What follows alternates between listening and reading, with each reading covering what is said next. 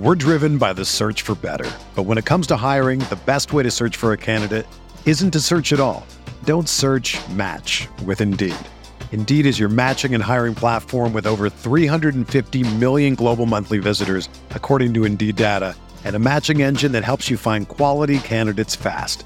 Ditch the busy work. Use Indeed for scheduling, screening, and messaging so you can connect with candidates faster.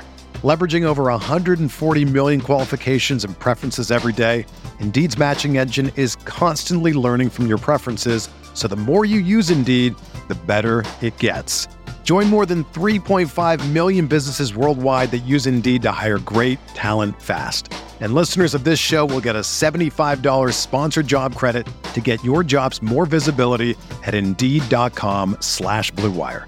Just go to Indeed.com slash BlueWire right now and support our show by saying that you heard about Indeed on this podcast. That's Indeed.com slash BlueWire. Terms and conditions apply. Need to hire? You need Indeed. Mahomes has the time, delivers perfectly downfield. Touchdown, Patrick Mahomes with a rope. This one, Adams, touchdown. This time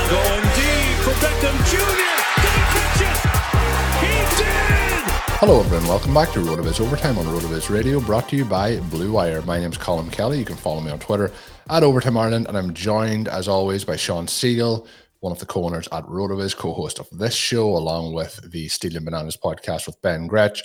Shawn, these shows have been a huge amount of fun to do. Really, really fun getting to know some more about you, and I'm sure the listeners are enjoying hearing those stories as well. There's been some fun jokes along the way as well, and I'm sure those jokes, as we have seen on some of the most recent RotoViz OT shows, will start to almost become inside jokes as we move forward here. But looking forward to diving into this one. I did tease at the end of the last bonus show that we were going to talk maybe about some Irish drinks. We are going to talk about some food as well, uh, I think, on this episode. So, so it should be a, a, delicious episode, I guess we'll say. It will be. And uh, Colm, you and I had talked a little bit about the fact that my family originally comes from Ireland.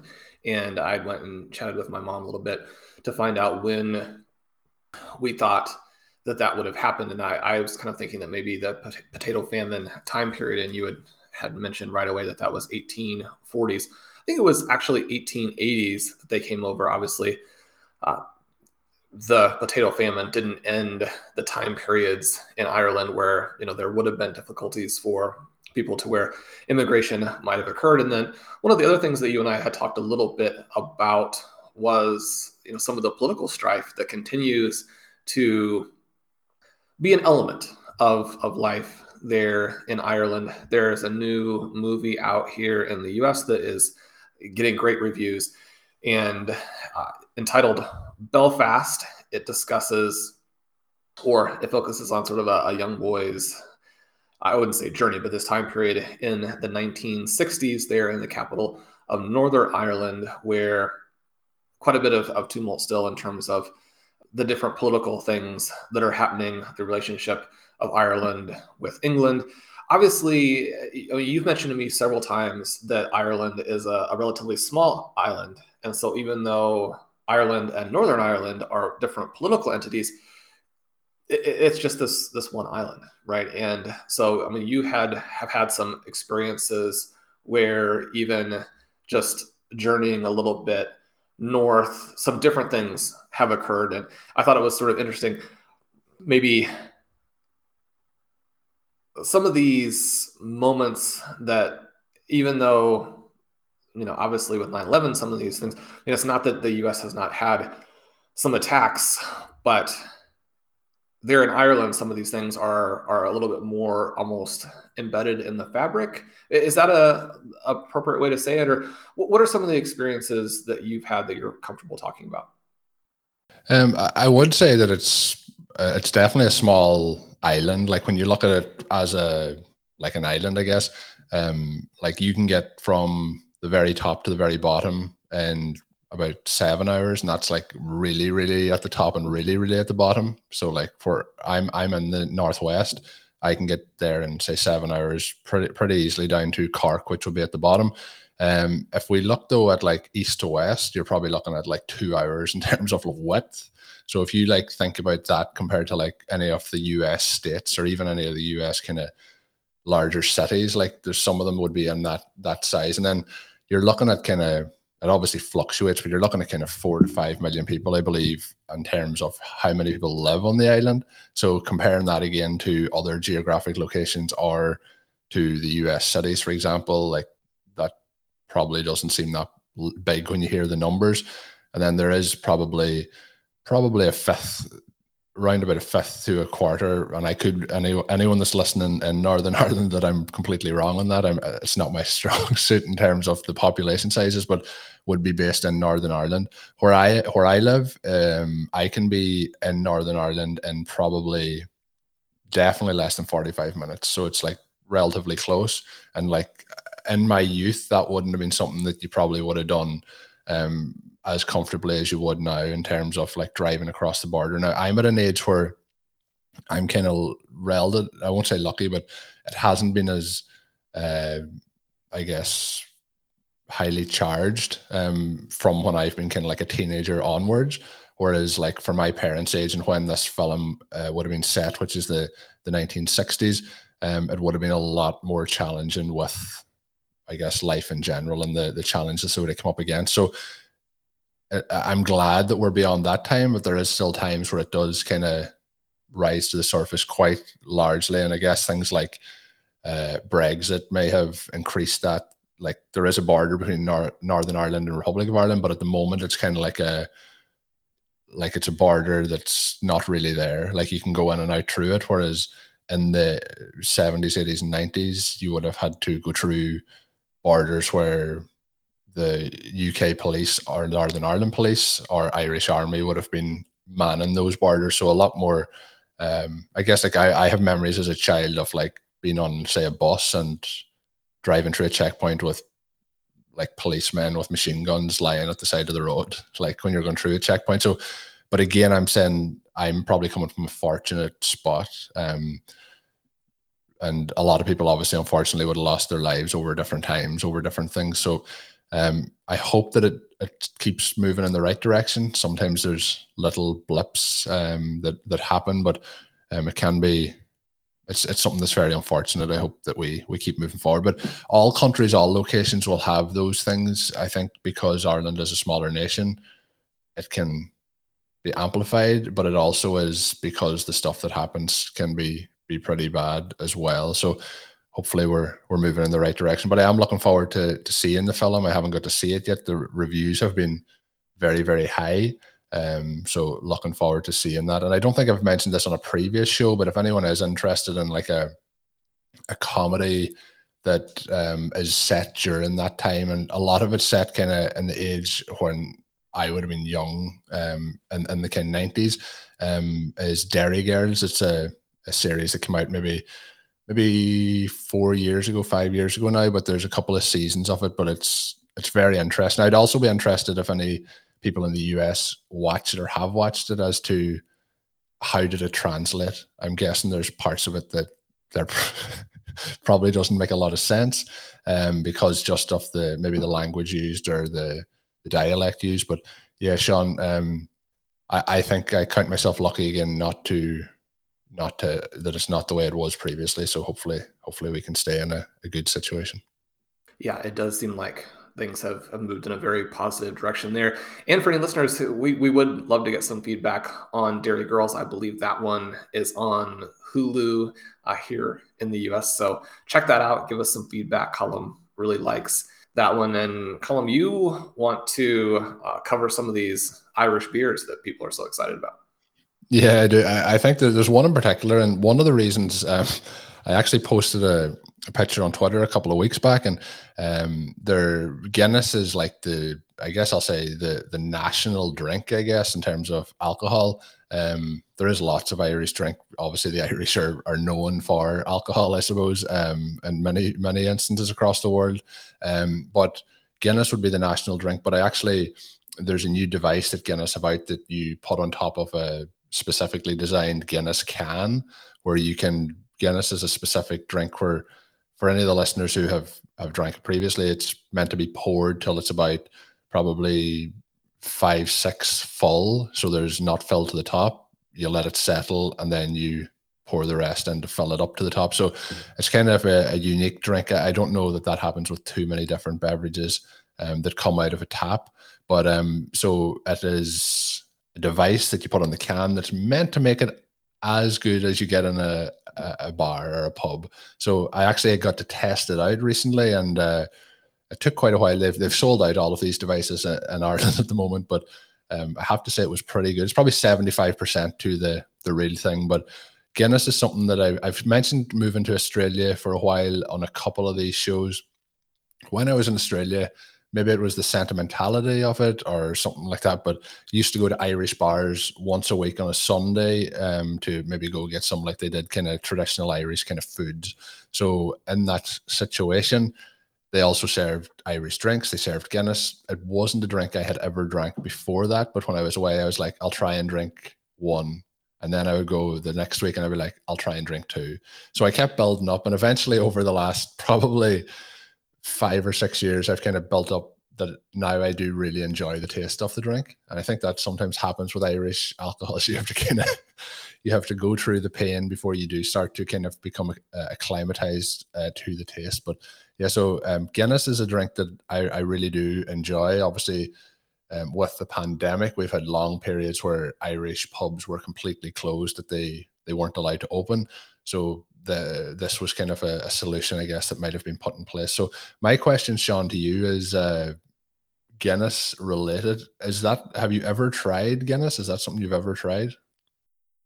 I I haven't had too much. I this is sort of a, a good news, bad news story here. Maybe it's a little bit of the Irish influence, but I do have some alcoholism in my family tree, and so I I sort of abstain to try and avoid getting uh, down that path, which obviously can be you know pretty sort of life and family destroying if if it gets too far. And and because of the potential for some of the genetic things and some of the behavioral things i mean colm i'm completely and totally addicted to diet soda to where you know i try and stop every once in a while and can't. So i mean that's almost certainly worse for you health wise than than the alcohol is and, and i can't stop that but so so yeah so i don't but it's always kind of fun to hear these tales, especially again from the, the Irish public houses and the pubs and you know, all of that history there. So interesting to hear that you're building up your tolerance for uh, these sort of Irish signature drinks. Yeah, it, sound, it really does sound bad when I, I put it that way, but yeah, probably relatively true story. I, I, also do agree with you, Shawn, in terms of um, alcohol and, and coming from the background of um, you know, working in that environment, you do see a lot of stuff that obviously you mentioned can be uh, family, can be life destroying, can be life altering, and things like that. So it is something that I I take very serious in terms of like, and if anyone did have problems with that, I, I always think that should get support and, and help for that. Um, it is something that's quite severe. And the other part of that I mentioned on the recent show, uh, working in like betting shops and bookmaking shops, and that there's also something that there can be a lot of trouble with, and it also can be something that gets combined together a lot, which is always very sad to see. So, having worked in those environments, that is something that um, is always in the back of my mind when it comes to those things. So, I, I definitely would agree there. Hey, RotoViz radio listener. This is Curtis Patrick from the Dynasty Command Center podcast, and I've got a special deal for you today. Go to rotoviz.com click the subscribe button, put the 12 month subscription in your cart, and use promo code RVRadio2021. That's RVRadio2021. And you're going to save 10%. Taking advantage of this deal, getting your hands on what's included in the package is the best way to enhance your performance this year. So go to rotoviz.com and subscribe now. We're driven by the search for better. But when it comes to hiring, the best way to search for a candidate isn't to search at all. Don't search match with Indeed. Indeed is your matching and hiring platform with over 350 million global monthly visitors, according to Indeed data and a matching engine that helps you find quality candidates fast. Ditch the busy work. Use Indeed for scheduling, screening, and messaging so you can connect with candidates faster. Leveraging over 140 million qualifications and preferences every day, Indeed's matching engine is constantly learning from your preferences, so the more you use Indeed, the better it gets.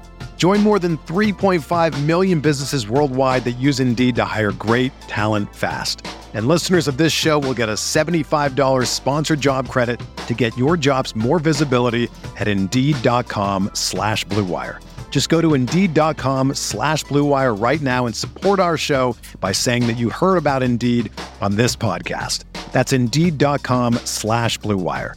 Terms and conditions apply. Need to hire? You need Indeed. Another day is here, and you're ready for it. What to wear? Check. Breakfast, lunch, and dinner? Check. Planning for what's next and how to save for it? That's where Bank of America can help. For your financial to-dos, Bank of America has experts ready to help get you closer to your goals. Get started at one of our local financial centers or 24-7 in our mobile banking app. Find a location near you at bankofamerica.com slash talk to us. What would you like the power to do? Mobile banking requires downloading the app and is only available for select devices. Message and data rates may apply. Bank of America and a member FDIC. Shawn, I did mention um, some food, some Irish foods that I tried. Um, I'm interested to see what, outside of potatoes, is there anything else that you would think is a distinctly Irish food? Well, I guess I mean, we we have kind of this sort of Irish food and, and German food tradition, kind of the other side of things. But when I was able to visit London and some of the areas there in England a while back. I mean, it's it's always kind of funny because you hear about the English food being so terrible, and so I mean, do you there in Ireland feel like you know those guys are completely separate? Our food traditions are a lot better. The other thing that I somehow feel like is is tied up in this a little bit and maybe this isn't true maybe you can disabuse me of this notion. We have kind of some of these boiled vegetables. It's like i mean i'm thinking like you know carrots and cabbage and you know some like meat stew and that is perhaps not super appealing. That's not something that you're looking forward to tucking into no no I, the, the boiled cabbage is, is not the direction that i'm normally looking to go in um, in terms of like a very traditional irish uh, food is uh, bacon and cabbage which is like um, ham that would be like boiled, and the cabbage is often boiled with the ham to flavor the cabbage. For example, it's like a, a lot of Irish dishes tend to be one pot dishes. So like get everything into the one pot and it'll all mix into a flavor. Yeah, basically. So a big a, a, big advancement in technology in Ireland in terms of cooking that I can remember is when we I just call the steamer. It's like you know where the water is below next container where the the veg like you know the steam comes up and cooks the veg rather than the water boils all the flavor out of the veg and then makes the veg soggy so the steamer uh, is something that i think has helped a lot of cooking in ireland in terms of um, you can have carrots now that aren't waterlogged. Um, you can kind of have the, you know, so that has helped a lot. Um, that's a device obviously that we would use a lot for for our cooking. I am a bit, or I'll go back for sorry to the question about the English food. I think there's a lot of similarities in in Ireland and England in terms of the the food types. And uh, there's a lot of the English food that I really, really enjoy. So I would say they're very similar, and I, I wouldn't really have a preference one or the other. But there's a huge amount of similarities um, with slight tailoring to them. One thing I don't think English uh, food gets enough credit for. And look, I might be wrong on this one. You go down deep into overall history, but I think a lot of like Indian cuisine that's at around the world outside of India is probably heavily influenced by the UK. And I am a big, big fan of um, Indian food. Um, I, I, really do enjoy it. Um, so I have to always give them a couple of extra points for that. But uh, in terms of I mentioned the one pot dish is something that, especially coming into the winter time now, that we do quite often is using like a, I guess you probably call it a crock pot, uh, might be the right word for it. It's like a, a I would call it a slow cooker. Um, but things like that, that's where like stew is a very popular thing um, in terms of like a meat and veg and like a gravy or a, uh, you know, a obviously I don't know what I'm sure gravy's still gravy when you're in the US, but um, that along with usually potatoes. So I, I, did say at the start you couldn't mention potatoes, but potatoes usually go with pretty much everything over here.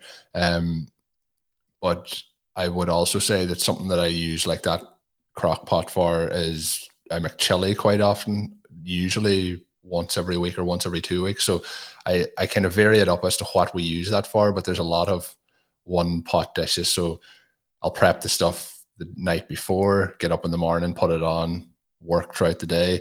For the listeners, again, I mentioned this on the previous show, so I'm working throughout the day. And then I usually, once we finish that, me and Shawn jump on to record podcast. So it's very convenient to have that one pot dish on the, you know, Tuesdays and Wednesdays when we're recording. So when you finish, it's kind of like we're almost there rather than starting from scratch. So that's one of my uh, things that helps me throughout the week to be able to fit in as much as I, I do fit in. But yeah. So the big development here is the carrots are no longer soggy, is what I'm taking from you. That, that's the, the main thing. Yeah. It uh, for the cabbage Colm, I think the cabbage is probably intended only to be used fresh in fish tacos. Otherwise, that's a little bit of a problem. You mentioned the the Indian food, and that's a, a cool note there. Uh, on that trip, in part because the English restaurants were maybe a little bit less of a target. We did stop at a lot of places that were making Indian food, and uh, people may or may not know, but exactly like you're saying, I think that London and then England, the UK, has the reputation as having the best Indian food outside of India, which is. I think, I think in case there's people in the UK listening, I think Manchester's another area I think that has heavily influenced that. Uh, I could be wrong again, but this is going from my limited knowledge yeah, and, and it's just absolutely fantastic, right? Enjoyed all of that. I, I can't. It's one of those things where you you know try and remember back. I'm not sure how much Indian food I would have had before that trip, but it's something that I have you know almost weekly here now. And my favorite restaurant in Tucson uh, is the India Twist, and it, it's just fantastic food. You you can't can't get enough of it. We can't, we can't bypass that, Shawn, without going to your go-to. But I want to check: is this something that fits in? In the UK in particular, um, doesn't happen very often in Ireland. Usually, when I'm getting my take or like it's often takeaway or takeout, and um, I'll I'll go for lamb. Lamb's obviously something very popular in Ireland, so lamb and curries is one of my go tos. Um, I just think you get more flavor in that than and through a you know chicken in general. But in the UK, and when I was in Australia, it was more popular to be able to get goat curry. Oh, really? Have you had goat before? Goat, if it's on a menu, and it's usually something that'll be a special where it's like cooked, you know, for 24 hours, you know, slow cooked. And like, it's obviously one of those meats where it needs to be given time. But if you have the time, it's like delicious. But yeah, it's very similar to lamb, but just a little bit stronger flavor. But yeah, if I if I'm in the UK and it's on the menu, there's a good chance that's my go-to meat. Have you a go-to meat, uh, well, that sounds fantastic. We had talked on one of the earliest shows in terms of last meal that lamb chops would be on there for me, and you know the lamb was basically, you know, hamburger with taste, and so yeah, I mean, I love it. The lamb masala is fantastic. If you have kind of uh, more spirit to you, if you can fight through the tears rolling down the cheeks, then obviously you want to get the lamb vindaloo. But yeah, the lamb dishes are extraordinary. Yeah, no, I, I love. I usually sit in the the middle of the kind of spices. I I don't mind hot hot food, but I also think that sometimes you suffer for the hot hot food for a little bit. Could be a few days after it sometimes, but well, you had the great scene in, in Ted Lasso with with that as well, so that, yeah. that kind of fits in. Yeah, and uh, so, but I'm I'm quite lucky myself and my wife. Uh, when we get it, we usually like we have kind of we'll go for like one kind of medium heat and one kind of lower heat uh, dish, and we kind of share them. So it's kind of like a, a, cheat code for for those meals. But yeah, um, really really enjoy uh, the the local place that we go here does its own kind of I guess it's their house special type of of curry. It's called a railway curry, but it's it's quite a little bit of heat in it. But um, actually, side note on it, it actually has potatoes in it as well, but uh, very small amounts. But um, yeah, really enjoy that. So yeah, Indian food getting a, a big shout out here on the show. Um, I'm looking through, Shawn, the questions. We're on the food structure. We have a lot of different questions, so I'm trying to keep them themed, I guess. Um, I mentioned goat there. Um, is there a strangest food that you've ever eaten? Something that sticks out in your mind has been very unique. While I have you on the spot and you're thinking of it, I'll give you mine because I'm very sure of, of the one that I would think of is um again a lot of this was on my travels um when I was in uh when I was in Australia, um, up in Cairns, we kind of went on a, a trip around the uh, great. We went like to the Great Barrier Reef and kind of snorkeling and things like that. But one of the places we ate up there had um, had crocodile on the the menu, so there was like different types. They had like crocodile like done in a, like a bread cro- crocodile done in a batter just on its own on this kind of platter, and we thought we would try it. So that's one of the probably up there with like I can't see it being served in in Ireland anytime soon anyway. But it was it was very unique and, and quite nice. that does sound interesting. Mine isn't going to be anything special for any of our listeners who actually have had a lot of crazy foods. This is a little bit more mainstream. But the other kind of dish that I learned about and then learned that I loved in on that trip through England was calamari. And so obviously oh, you get it breaded. So all the time. And it's got that. I mean, you think squid, and you're like, that would be creepy, but no, I mean, it's, it's absolutely perfect in terms of the the flesh and the saltiness and all the different tastes there.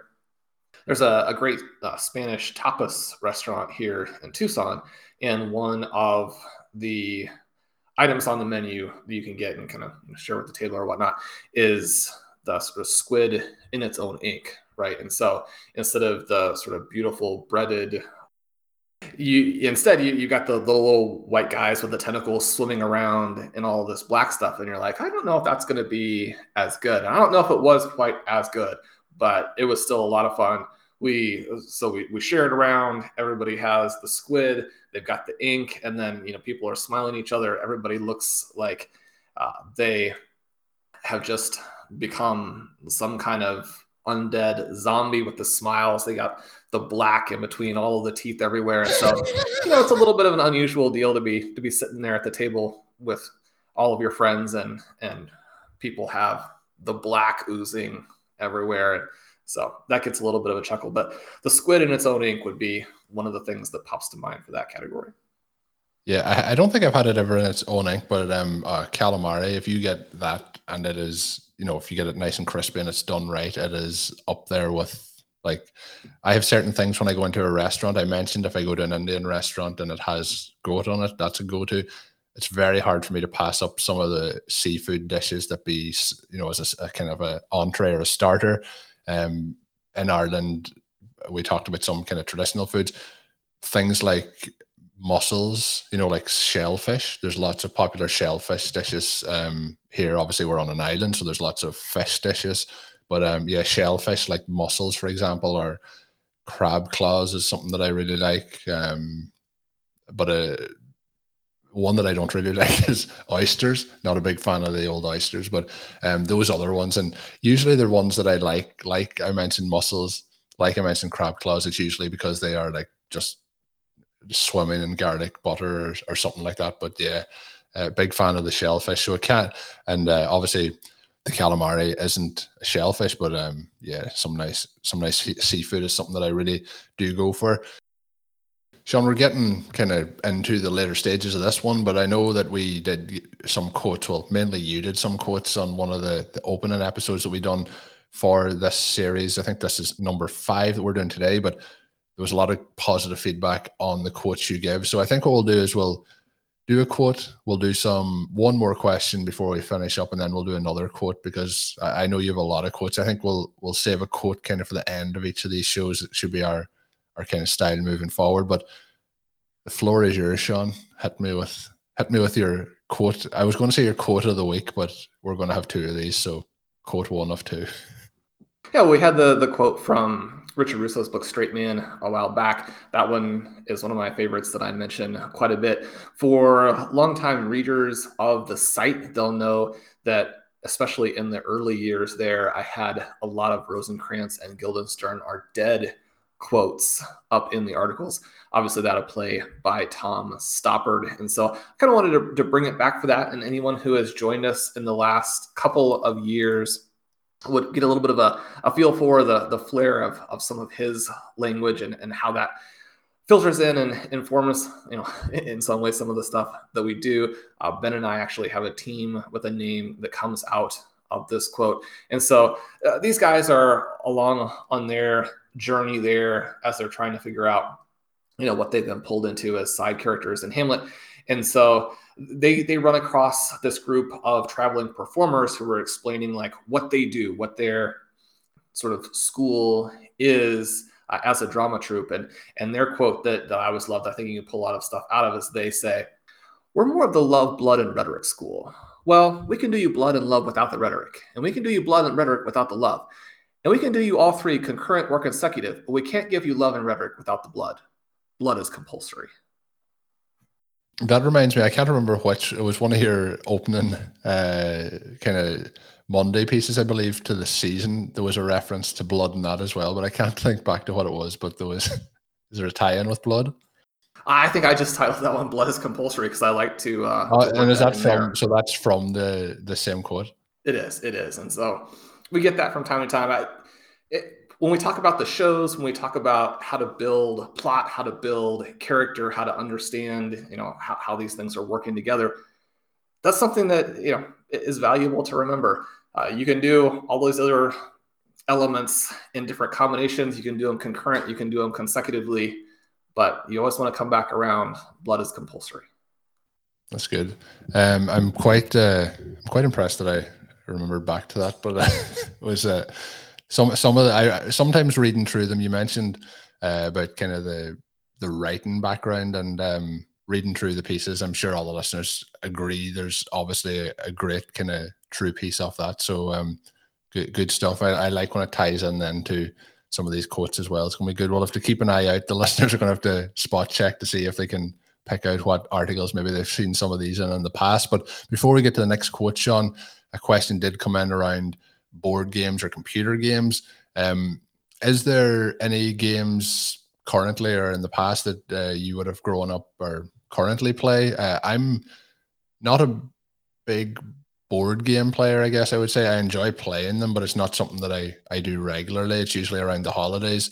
One of my favorite kind of games, which isn't a board game, is uh, I really enjoy Pictionary. Is one that I, I enjoy a lot. I think you, if you get a group together, it can be a lot of fun to just gets everyone kind of chuckling and laughing. So that can be a, a lot of fun. Uh, but again, holiday times. But um, computer games is something that has vanished out of my life. I, I absolutely love computer games. I when I was for my teenage years, probably addicted to playing computer games, mainly uh, soccer games. Um, I guess back played Madden for quite some time around those times as well. But a lot of sports games and probably that was prior to the kind of influx of kind of uh, warfare games, not that's currently on the market. Um, so I kind of probably just missed out. I did have some of those like Call of Duty and things like that, but was qu- not quite as popular as it has, those things have, have become now.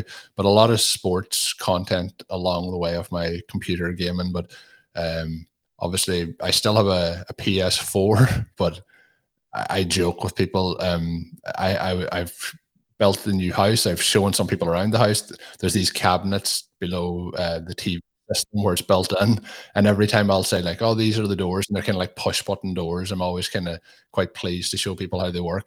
And then they'll say, "Oh, you have a PlayStation," and I'll be like, "I've never turned it on since we moved into the house." So it's like there and and purpose only. So having a, a three year old will limit your your PlayStation playing time. I guess you know that's something I, I, would rather do the podcast than play the PlayStation would probably be the outcome there. But um, yeah, eventually I would like to get back into it, and I would love to eventually have a, a PS5. Um, but there might be a PS6 out by the time by the time I get that opportunity. Uh, Shawn, any games or board games that that are uh, that you want to talk about? Well, the first thing I kind of want to ask for help from the listeners right? I've got myself a new gaming laptop and am looking to get into doing some of these things. Now, when I was on the mailbag with Mike Randall earlier in the year, and we were kind of talking about, you know, what is the sort of transcendent video game or the video game that you remember from growing up that uh, sticks with you the most, sort of the favorite game. And I mentioned Contra, and obviously Contra comes from a while back, right? And so one of the things that I think is interesting is that you there's a bunch of research out suggesting that the gaming is really good for your brain. And so, in addition to the fun element of it, I'm attracted to that.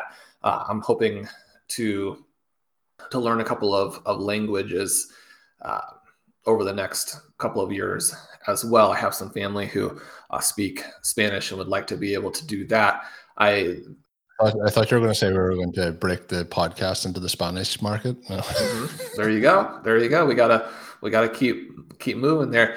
And then Arabic is another language that I would like to learn. And so try and do some of those things but yeah, I mean, if you could make the excuse I'm going to play video games in order to uh, keep my brain sharp and, and, develop some more neurons and, and how quickly everything fires, then then you're perfect, right? Nobody can argue against that. So if there are listeners out there who are big into gaming who know exactly you know what I should play, what makes the most sense to get addicted to, to, to develop uh, competency in you know what what's sort of the most fun, what I need, uh, how to go about that, then definitely send in those suggestions so that I can uh, really develop that gaming element there and, and get my brain firing on all cylinders. Colm, board games is something that I have mentioned on the various shows from time to time because I do think that there is this element in fantasy football where if you are thinking about the game in more than the very straightforward way of playing it with the projections and then playing the top projected player and going through on your drafts and drafting you know whomever has the highest VBD score at that point.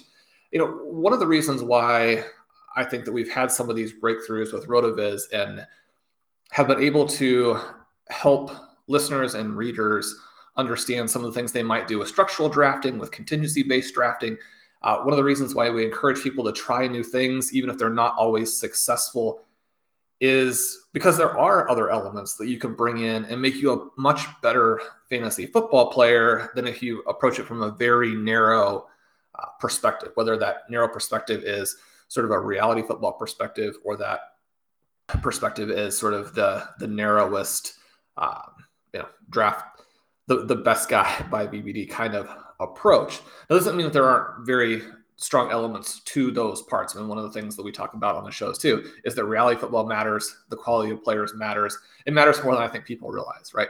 But playing some of these games, I think, is really good from a, a thought perspective. So again, you know, more kind of brain exercises and brain exercises that are a lot of fun. And so, uh, just to mention a few in case you know anybody is interested, you know, you can go in onto the site Board Game Geek and see what all the top ranked games are in different categories. Some of my personal favorites are Terra Mystica. Uh, it's currently the number 17 ranked game. Power Grid is number 48. Race for the Gra- Galaxy, number 67. Lords of Waterdeep, which has this uh, great strategy element, but also sort of a, a cool story element to it, is number 77. Imperial 2030, for those people who can find uh, anybody else to spend four, five, six hours with them and then the one that in some ways I think is the coolest because you can build sort of your own landscapes, your own game boards with castles, with uh, mountains, with streams, forests, and then you have sort of these 3D characters with dragons and and then a wide range of characters with different powers, and then you know you have this um, element where all of the characters have different strengths and weaknesses, different ways that they can attack. But then you have sort of the 3D element of it where, you know, you have the dragons and the ninja and the different, you know, ogres and, and all of these different characters on a, an actual board that you've built. Uh, and, you know, you have to be able to have line of sight. You have to be able to do these different things in order to attack, to defend. And, you know, I, I played a lot of this with my brother who has better sort of spatial I don't know if reasoning is the right word, but I, I played this game called Deflexion with him, which is basically like chess with mirrors, right? Where you have these little layer, you, you have a laser on your side, uh, they have a laser on their side, and you make a move, and then you fire the laser, and it goes off of the different mirrors. And if you hit any mirror to where kind of the back two sides of it, so it's kind of a, shaped like a triangle, uh, then you'll knock those pieces off the board. So if you move your guys in the right in the wrong way, then you know you end up killing your own pieces. But you're trying to move so you can you know hit with the laser you know your opponent's guys. And I don't know, he, he was just too good, right? We, we played for a long time, was fairly even, and then he would get like further and further ahead of me. And so, you know, when it stops being competitive, it stops being quite as interesting. But played that a lot with him as well, and I was obviously always a great challenge for me because any of these games that have a, a spatial component, he's just so dominant on. But we had some epic battles there. I think it's fun to play a lot of these games because in so many of them, there is a probability element to it. And I think that the probability element of fantasy football is one that the more that you can embrace it, the more that it can become intuitive, the more that you can think about it in ways, uh, either in different ways or more accurately than your opponents, then the better your chance of winning. And it can be difficult to make some of that stuff intuitive, right? And so the more experience you have playing games where you're constantly having to work through the different scenarios in your mind and to kind of crunch the probabilities uh, based on a lot of gameplay, then the better you're able to handle some of those elements when you bring them back to something like fantasy football. So number one, it's fun. Number two, it's it's it's great for community. Number three, it's great for your brain. And then number four, I think it does make you a better fantasy football player. Yeah, and I think um, you know, I, the way you described those board games, I think I'm in those games. I think I'm definitely missing out. Uh, some of the other video games when you were talking about that that reminded me of is my you mentioned the Contra. My first um, kind of access to consoles was the Sega Mega Drive. So that that um, was something that I never actually had one, but a number of my friends had. So I used to always be super jealous to try try and get over to their house to to play those. But yeah, um, lots of fun. So Shawn's looking for those um, those kind of recommendations, I guess, for those games. So send them. Probably best to send them to me because Shawn's not going to see them if you tweet them to him on, on Twitter. Uh, but Shawn, we did promise a second quote, so you can help us uh, wrap this one up with uh, your second quote of the day. Yeah, so this again will come from Rosencrantz and Guildenstern are Dead. If you haven't read the play, uh, you have to. I mean, it's the best thing that you'll read out there. You just start leafing through, and quote after quote will will. I mean, it'll just blow you away. But uh, this is one that I think is interesting on a, a, variety of levels, and I'll I'll just read it, and we'll, we'll kind of leave it at that. It's it's got a playfulness, but it's also has a very serious sort of existential element to it. But this is toward the end of the play. Uh, they're starting to be concerned that maybe they're not going to make it, that maybe, you know, as minor characters, you often end up getting the short end of the stick. But Rosencrantz starts and, and he says, We might as well be dead. Do you think death could possibly be a boat?